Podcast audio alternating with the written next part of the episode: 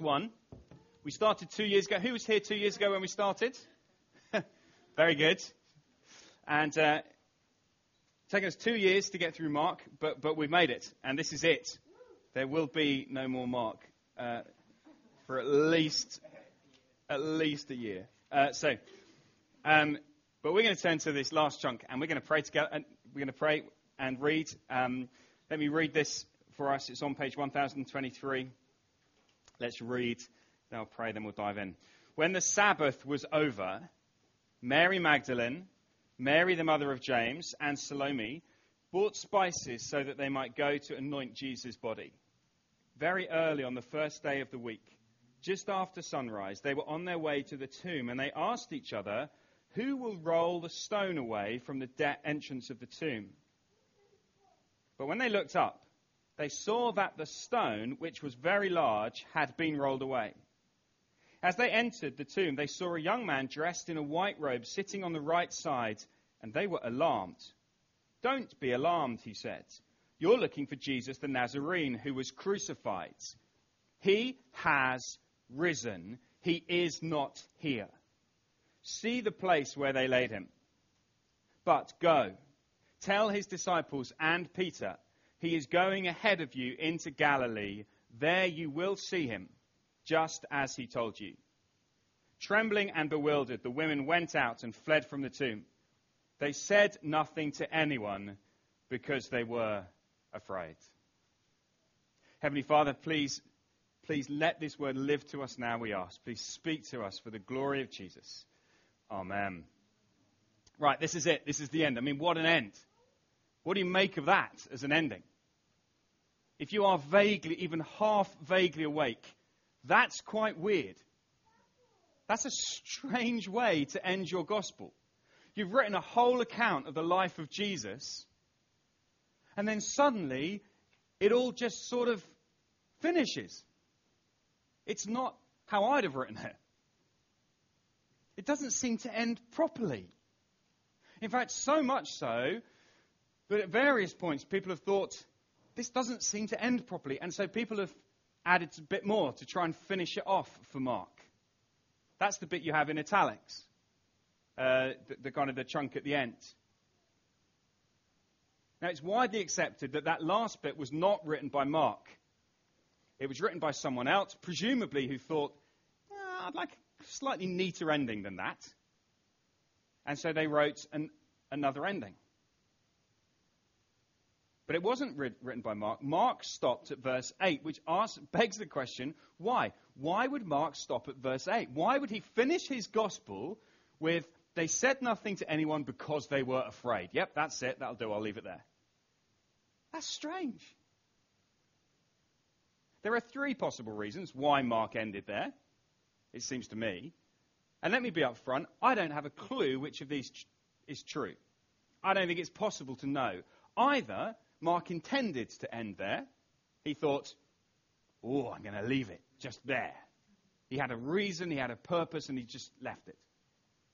Or he was going to finish it, but something happened to him. Like he got arrested, or, you know, something happened, and he never finished it. Or he did write an ending, and it got lost. Now, I know I've read stuff this week, and all three of those views you can find people who think all three of those views. And to be honest, I don't think it's possible to know. I don't think we can know which of those three is true. But we do know this. We do know that when the Bible was put together, when Mark was writing the gospel, it wasn't just little old Mark sitting there going, ah, what should I put in? He was writing under the inspiration of the Holy Spirit. God was in control of what was being written. God was in control. So, as Mark wrote, and it really was Mark writing, the Holy Spirit was enabling him, inspiring him, breathing through him to cause him to write the very words of God. So, whatever was going on with Mark, whichever of those three is true, the Holy Spirit intended it to end at verse 8. The Holy Spirit intended for Mark's gospel to finish like that with the Holy Spirit who caused it to be written, who preserved it. So that brings us back to our question why? Why end here? There are no trumpets. There's no like fanfare. There's no big woohoo, he's alive. It's just nothing. And that is precisely the point. As I've studied this this week and really puzzled over this question and sat in the library this week going, why? Why did it finish like this?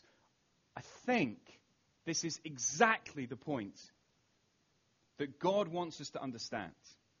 God will not allow his kingdom to be overtaken by hype and hysteria.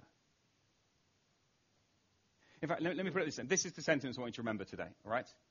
God does the most extraordinary things in the most ordinary ways. Over and over again in the Bible, that's how God works. He does extraordinary things, but in very ordinary ways. That's the kingdom of God. Now, look, we are so used to hype. Hype is all around us in this world, right? There's whole industries built on hype, on trying to publicize something, trying to create a kind of a, an excitement about something. Uh, just think about the, the when, when Apple next decide to launch a new phone, which will probably be next week, and um, you know, there's so much hype.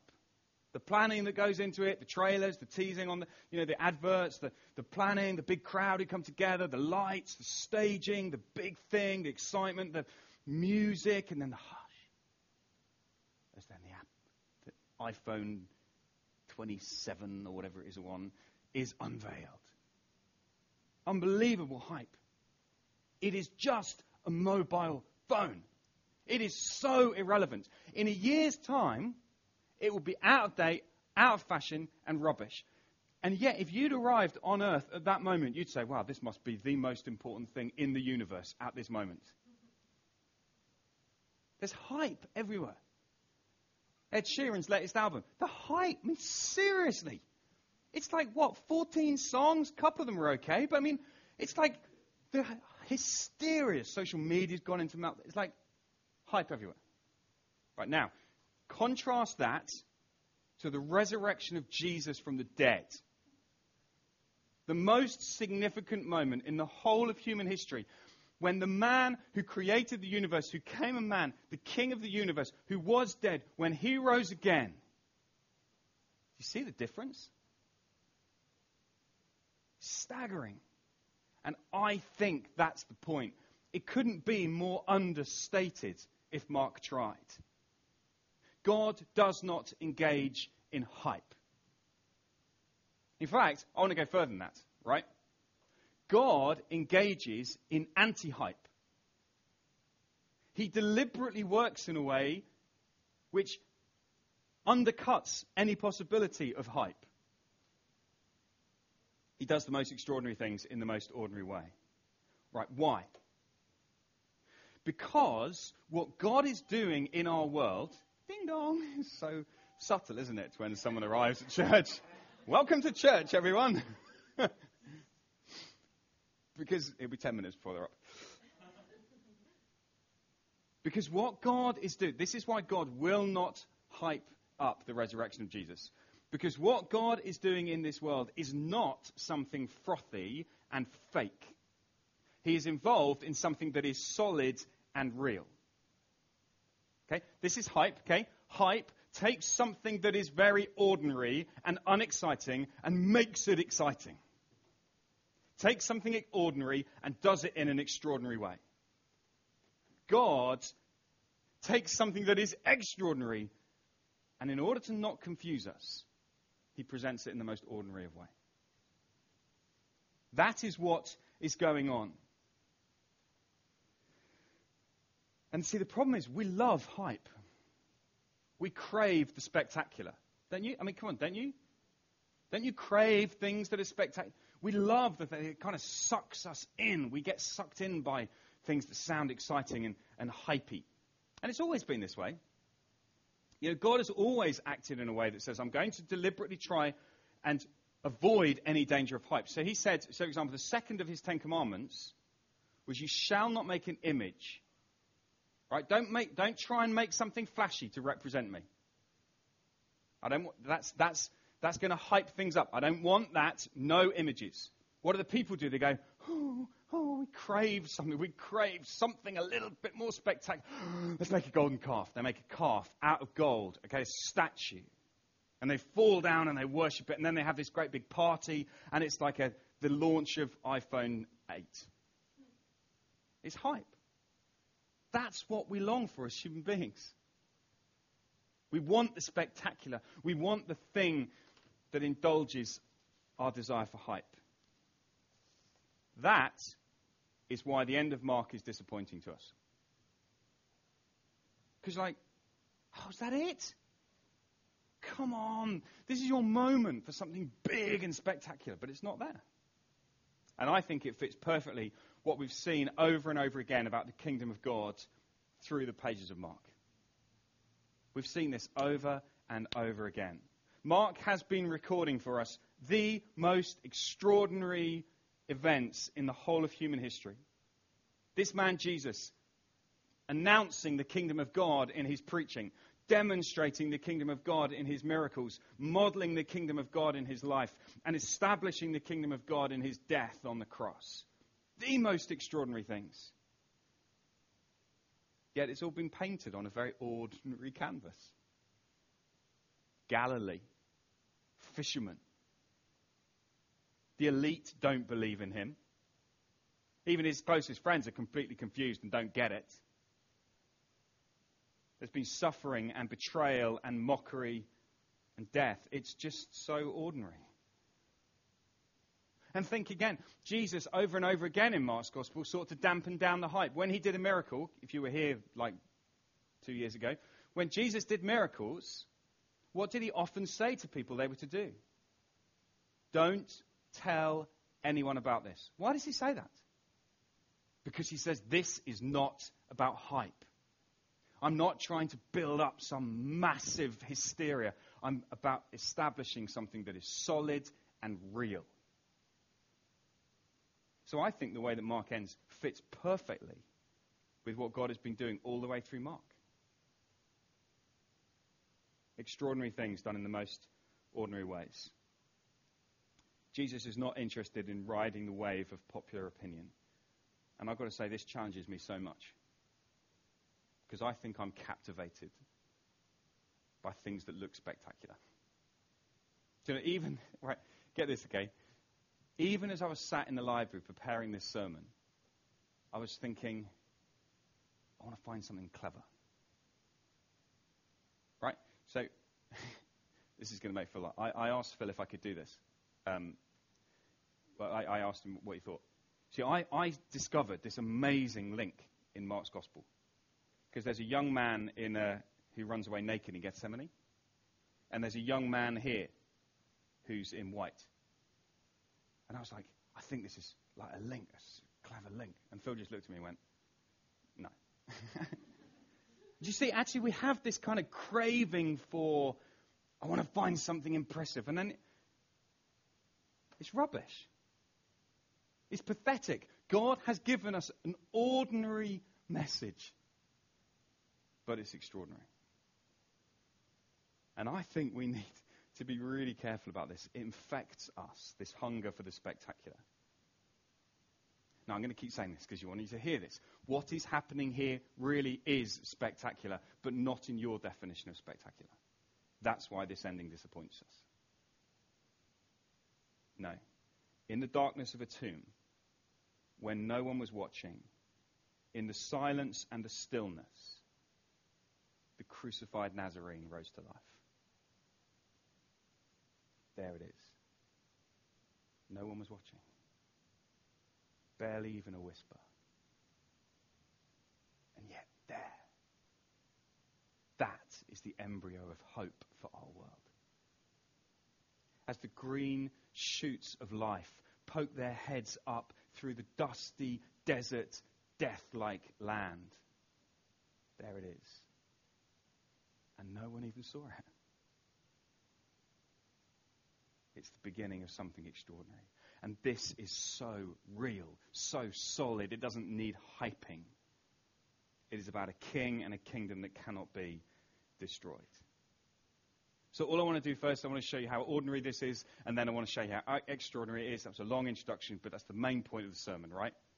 ordinary, extraordinary. They're my two points. I'm not even going to put them up for you because they're so easy. Look how ordinary it is. Let's get into it. Look, look with me at how ordinary this is. So, verse 1 the Sabbath is over. So, Jesus has been crucified on the Friday. The Sabbath has been Saturday. They've rested on the Sabbath. And look, we're told three women Mary Magdalene, Mary, the mother of James, and Salome brought spices so they may go to anoint Jesus' body. They want to give Jesus a proper burial. They're obviously keen to get this job done. They leave as soon as they can, early in the morning, just after sunrises. No, no messing around, no waiting around. They set out for the tomb. They're not expecting to find anything other than a sealed tomb and a dead body, right? That's what they're expecting. They're not going with a spring in their step, but with deep sorrow in their hearts. Jesus, the man who they'd followed from Galilee, was dead. Now they wanted to anoint his body. Can you come on, can you picture them? These three women trudging along to the tomb, downcast, full of sorrow. Three women heading for the tomb. They're the people that God chooses to reveal this to. Do you not see how ordinary that is? These aren't the, these aren't the sort of charismatic celebrities who are going to change the world. They're just three ordinary people. Look, imagine Dragon's Den. Imagine you have an amazing invention. You have an invention that you think is going to change the world. And you're invented, invited to Dragon's Den to show it to some, some influential people.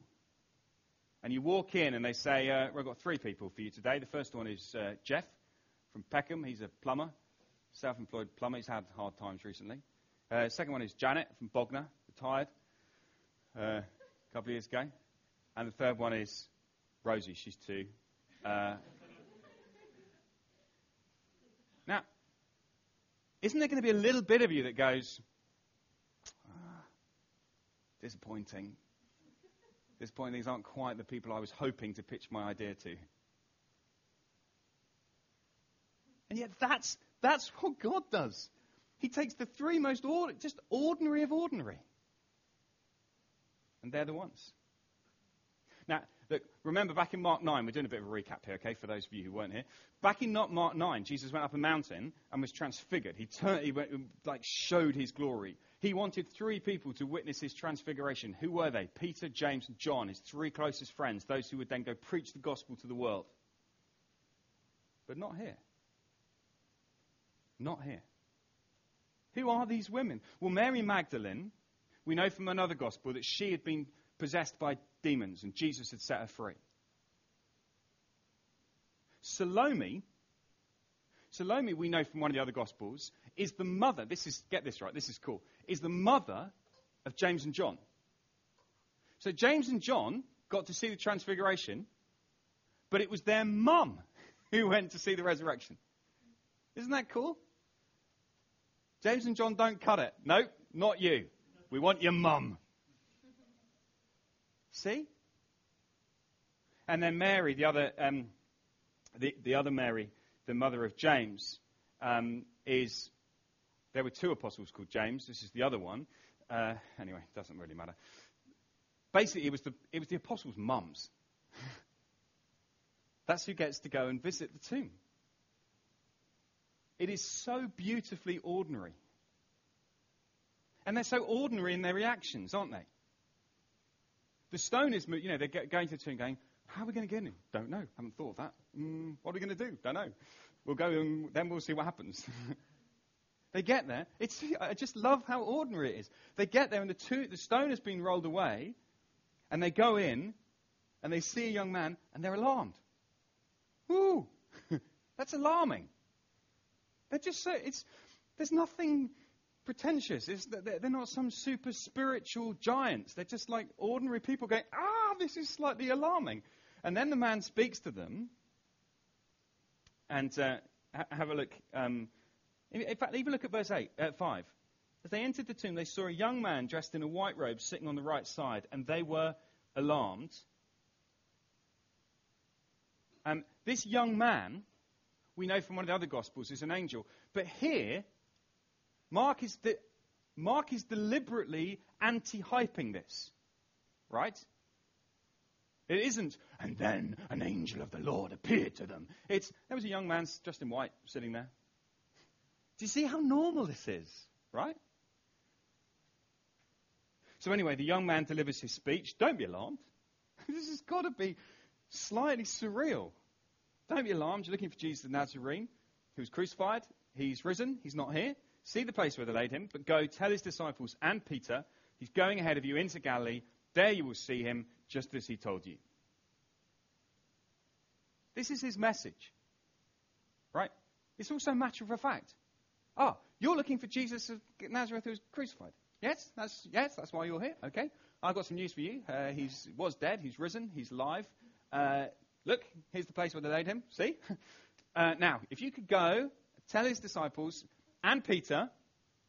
Now, a couple of weeks ago, we thought about why and Peter, because Peter stuffed up big time. And Jesus wants them to know, Peter to know, no, it's still for you, Peter. There's something very precious in that. Very these ordinary failures of the disciples. Then go tell the disciples. And where have they got to go to see him? To Galilee. Now, Galilee isn't like just go two streets down. Galilee's like a town up in the north.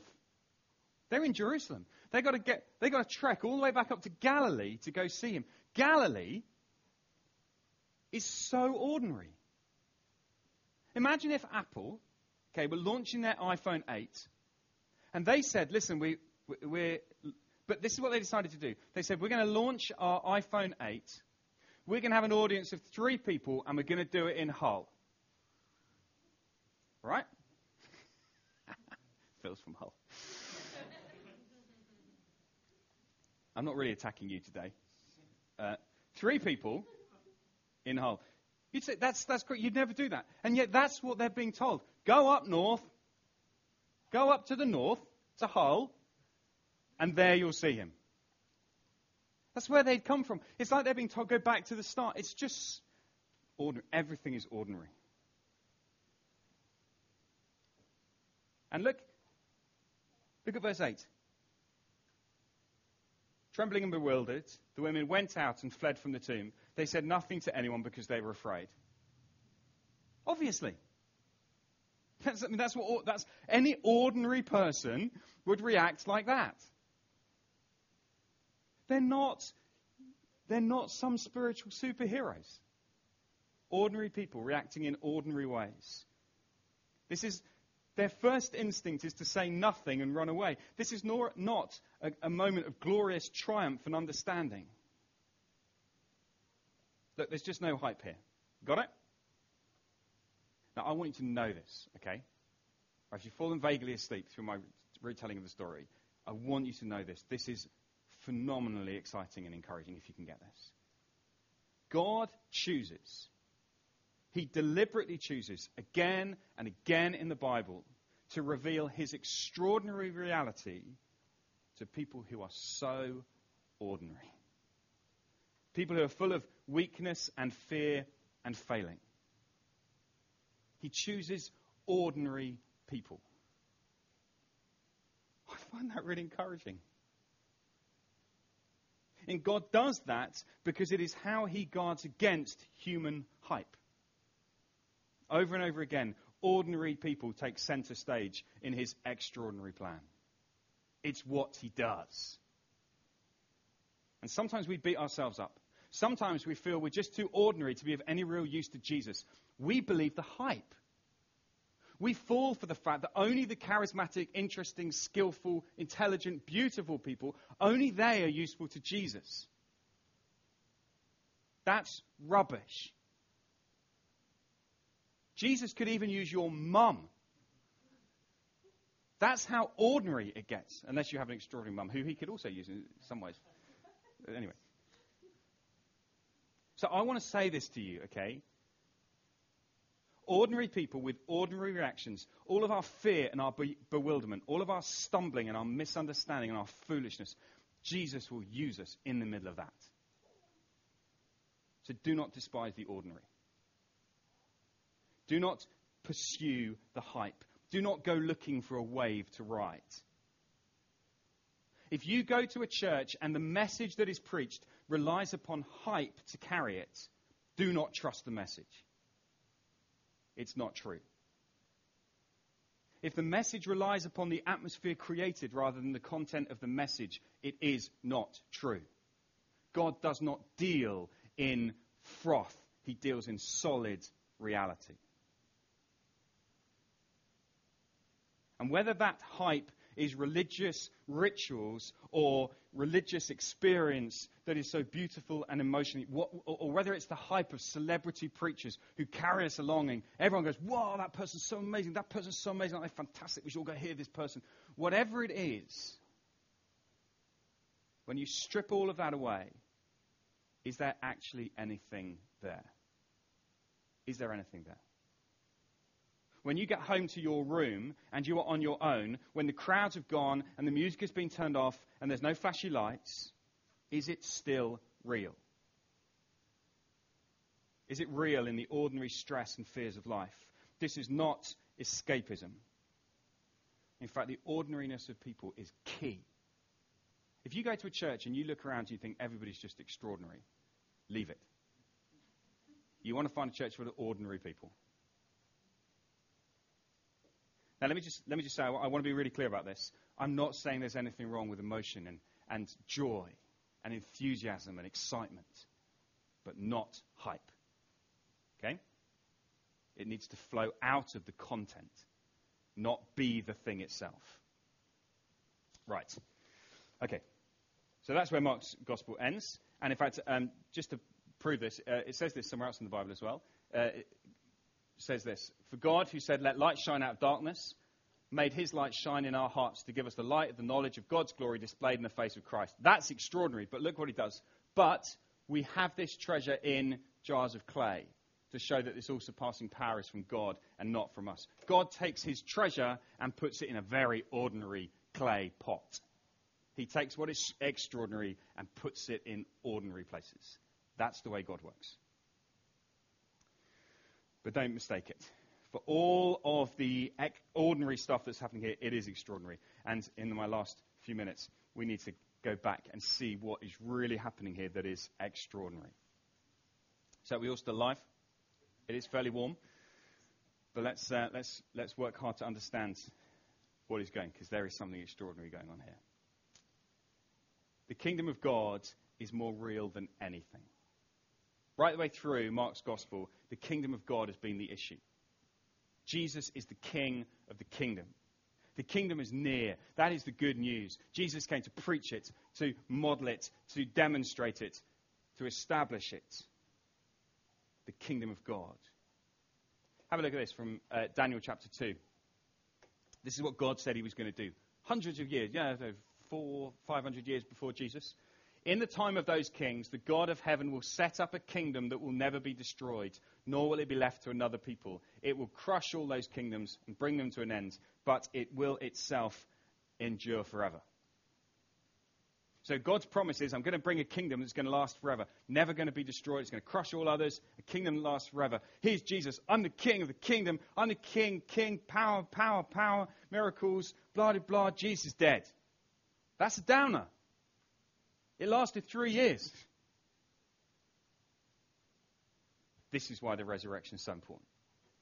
This is why what is happening here is so significant and why Easter Sunday morning makes us stop and think again. To get back, right? Look, look at verse 1 again. Okay, okay, here we go. When the Sabbath was over, Mary Magdalene, Mary the mother of James and Salome, bought spices so they might go to anoint Jesus' body. Ah! Now, if you haven't been here, sorry. If you have been here, you'll already think anointing Jesus' body, anointing Jesus' body. Oh, I've heard that somewhere before. Oh, hang on a second. Jesus' body's already been anointed. Back in Mark chapter 14, there was a woman who came with spices and she poured it all over Jesus. And Jesus says, You've anointed my body for burial. Why did Jesus do that? Because these women weren't going to get there in time. See? Because Jesus already knew that something significant was happening. Jesus already knew that his death wasn't the end. You see, suddenly you begin to see that in the ordinariness there is something very extraordinary going on. Let's, let's go on. Verse 2. Very early on the first day of the first day. First day. Why first day? First day means something new. There's something new happening. This is the beginning of something new. When God rescued his people out of Egypt uh, in what is known as the Great Exodus, we're told that Moses is told, This will be for you the first month. When God does something new, it's first, first. Here it is, the first day, as God does something brand new that establishes a whole new world. Something so significant, a new start, a new beginning. Why do you love new beginnings? Why do we love the 1st of January? Or a new term or a new notebook? Don't you love a new notebook? Why? Let's just stop. So stop. Have you? Why do you love a new notebook? What is it? Do you think any other animal, any other creature, sits there and goes, "Oh, look, it's new"? We don't care. But it's because you were designed by God for resurrection, for new. And every time you open a new notebook, you go, this, there's something inside you that goes, yes, this is what I was created for. New. See, there's these little echoes. It's because of the way we're designed. There is no evolutionary advantage in having a new notebook there is, I'm going to be stronger and fitter than everyone else because I love new notebooks. No, that makes no difference. But if you were created for new, you're created for resurrection. And there's a day coming when God says, I am going to make everything new. Suddenly you understand that newness and first day of the weakness really matters. There's something extraordinary going on here. God is establishing his new creation right here in this moment. So here they on, they're on their way to the tomb, and they ask each other who will roll the stone away from the entrance of the tomb. Verse 4, but when they looked up, they saw that the stone, which was very large, had been rolled away. What was the stone? The stone, the great symbol, as the stone was rolled over the, the mouth of the tomb, it shut Jesus in this tomb. A great symbol of death, the immovable nature of death that seals us in and holds us captive and keeps us in the darkness and cannot be moved. And they get to the stone, and what do they find? It has been rolled away. Death has been rolled back. This is extraordinary. In all the ordinariness, suddenly you see something so extraordinary happening as the stone has been rolled away. Death could not keep its hold on Jesus. Death is being reversed. The, uh, in, um, in the old days, when there were video players, I don't know if you remember video players, used to have it like before DVD players. The thing I remember video players being invented, and the great thing about video players was you put the video in and then you could rewind it and you could watch it being rewound. Now, you can also do it on DVDs, but you see, you can't do that on like Netflix and stuff. It's just not the same. And you could watch the whole film in reverse. You could see it going backwards. Just me then. And uh, here, is, here is what we're being told on this Easter Sunday morning. The video is going backwards. Death has been reversed. The stone has been rolled away. It is possible for death to be turned around the young man delivers his message. Don't be afraid. Don't be alarmed. You're looking for Jesus the Nazarene who was crucified. He's risen. He's not here. See the place where they laid him. It is a world changing message. This man was dead. He is now alive again. And at this time of year, there is always surveys that come out about how many people believe in the resurrection. And there was one today I saw about some bloody stupid thing about some 20% of people don't believe, 20% of Christians don't believe in the resurrection, and so many percent of the population don't believe in the resurrection, and who cares? We don't decide history by popular opinion. Since when did we have a vote on whether things are true or not? They're either true or they're not. Now, I think it does matter, and we should be interested in those things because they help us to understand where people are at. But it shouldn't make us think, oh, perhaps it's not true then. It's not a, it's not a popular opinion. History is true because it happened. And then verse 7 go tell his disciples and Peter, he's going ahead of you into Galilee. There you will see him just as he told you. And in those words, just as he told you, everything, everything that Jesus has said in Mark's gospel is proved true. Just as he told you. The resurrection proves everything. Because if Jesus rose from the dead, everything else he said is true. Because that's the way it works.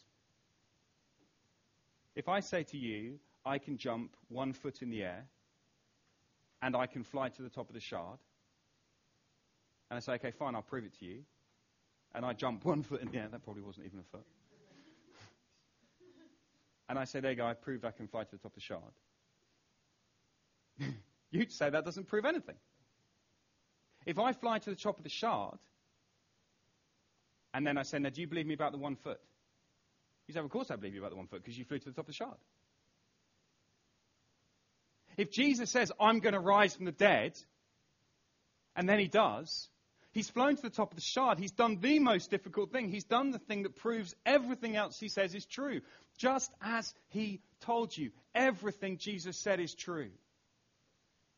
He is the king of God's eternal kingdom. He is the king who has established the kingdom that will be never be destroyed. He's the king who came to give his life as a ransom for many. He's a king who came to die for you.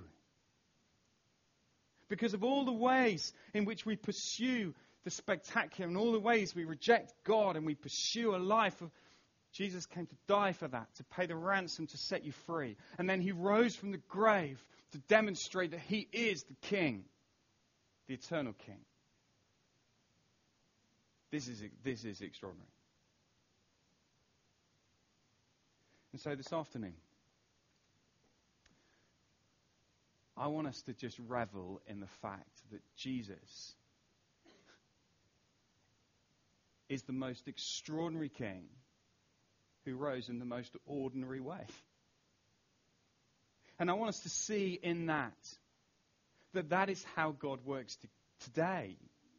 We have this extraordinary message to believe, to trust, to live in. I want you to be left in no doubt this afternoon. This is true. He rose from the dead. And because he rose, you can trust him.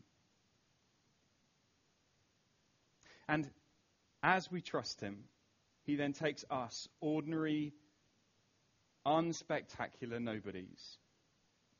And through us, he changes the world. That's what he does. And we're going to pray together and we're going to spend some time just thanking Jesus for who he is and for what he's done. Um, and I'd love us just to take that time to respond. Um, and perhaps you want to. Um, perhaps you want to take this time to pray and to to admit the ways in which you have pursued other things, the ways in which you pursued other spectacular things. Will you come to Him today? Will you live with Him as your King? Give yourself for this kingdom that lasts forever. And the great news is the women didn't keep their mouths shut. The women did go and through these women, the message was spread and spread and spread, and it's even come to us. So we're going to pray, and uh, then we're going to sing and thank Him together.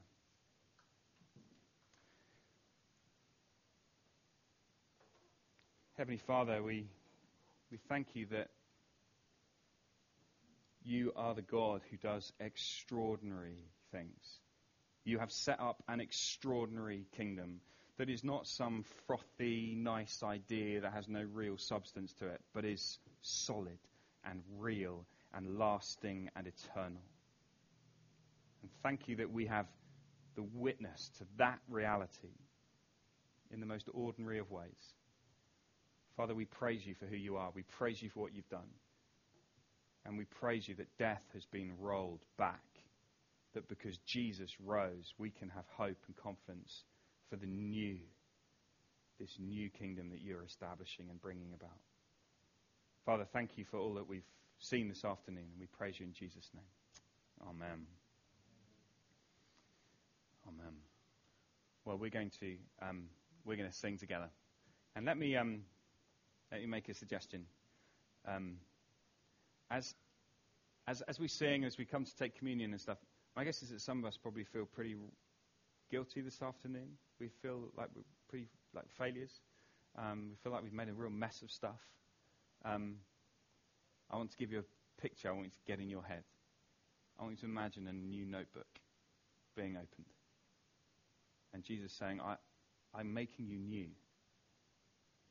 I'm making you new. The old has gone.